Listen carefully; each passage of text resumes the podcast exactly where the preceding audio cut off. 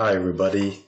We're back at it again, and so glad that you're back with us again uh, as we press on this journey um, through our audio devotionals.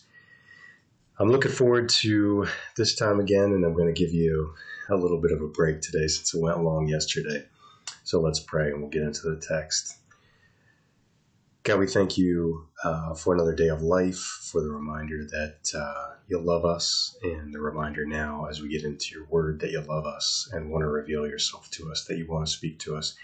We pray that uh, as we do what we need to do to fix our eyes on you and to open our hearts to you, that you would also keep distractions far from us, help us to um, hear what it is that you have for us. And we ask it in faith according to the identity of Jesus. Amen. Today we're going to read Exodus chapter 4, verses 1 through 17.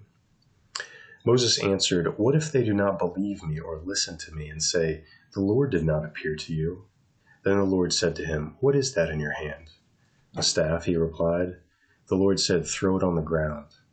Moses threw it on the ground, and it became a snake, and he ran from it. Then the Lord said to him, Reach out your hand and take it by the tail. So Moses reached out and took hold of the snake, and it turned back into a staff in his hand. This, said the Lord, is so that they may believe that the Lord, the God of their fathers, the God of Abraham, the God of Isaac, and the God of Jacob, has appeared to you. Then the Lord said, Put your hand inside your cloak. So Moses put his hand into his cloak, and when he took it out, the skin was leprous. It had become as white as snow. Now put it back into your cloak, he said. So Moses put his hand back into his cloak, and when he took it out, it was restored, like the rest of his flesh. Then the Lord said, If they do not believe you or pay attention to the first sign, they may believe the second. But if they do not believe these two signs or listen to you, take some water from the Nile and pour it on the dry ground. The water you take from the river will become blood on the ground. Moses said to the Lord, Pardon your servant, Lord. I have never been eloquent, neither in the past nor since you have spoken to your servant. I am slow of speech and tongue. The Lord said to him, Who gave human beings their mouths? Who makes them deaf or mute?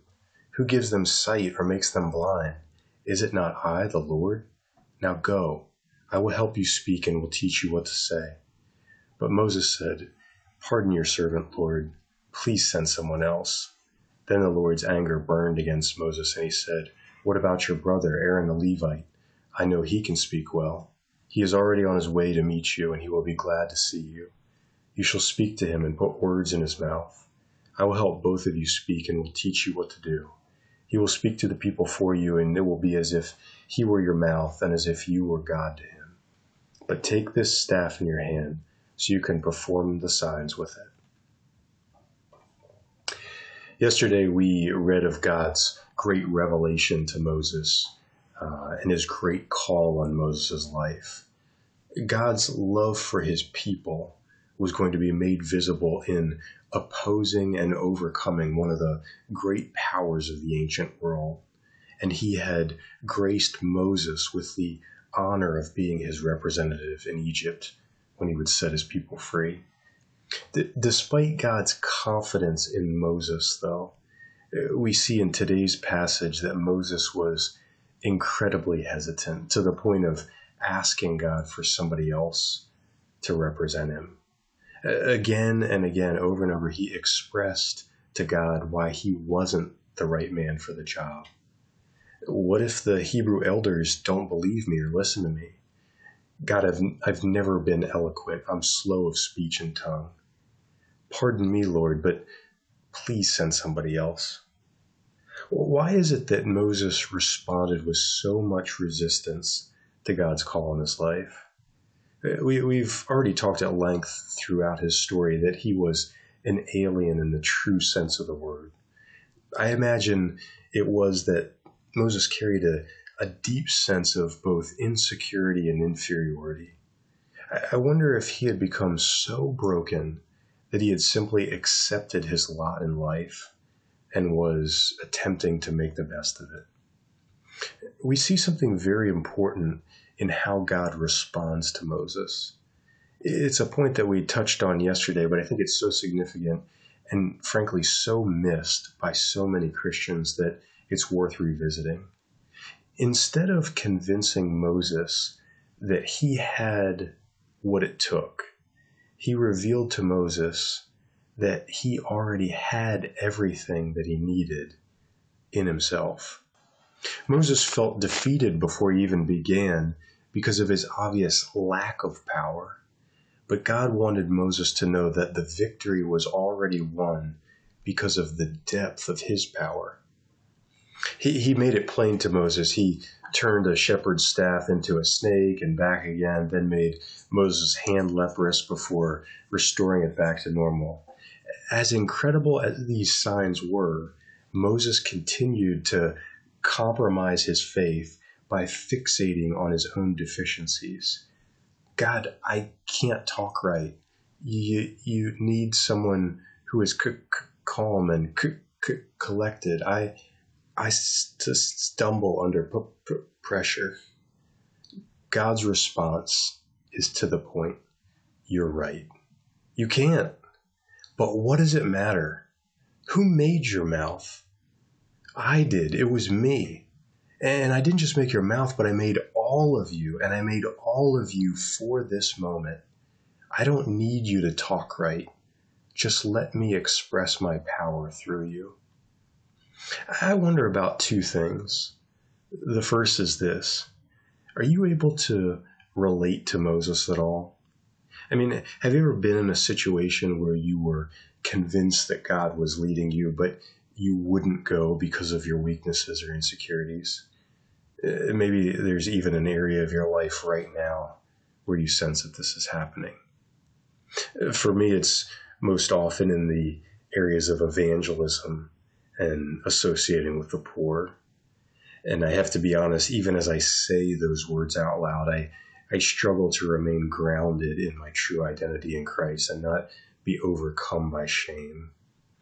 I mean, seriously, telling people the good news, the greatest news they could ever hear, uh, that God loves them and is offering them an eternal life giving relationship with Himself in Christ, I won't do that.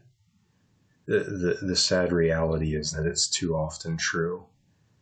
I say things like, you know, but Lord, I, I just don't want to make things weird. I, I don't know how they're going to respond. God, I, I stumble over my words.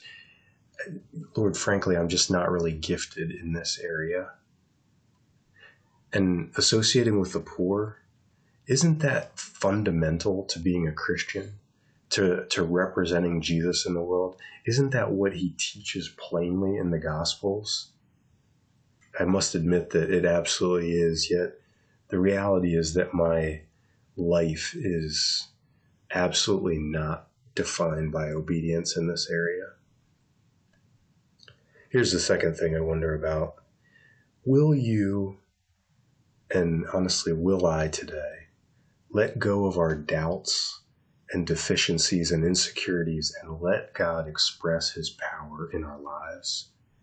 The, the message of God is love, mercy, grace, and hope, and his miss, mission is rescue, redemption, and resurrection.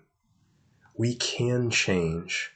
Uh, more accurately, he can change us if we want to be changed. So, again, I ask the question Will you today let go of your doubts, deficiencies, and insecurities and let God express his power in your life? I have to believe that we all want this. I know I do.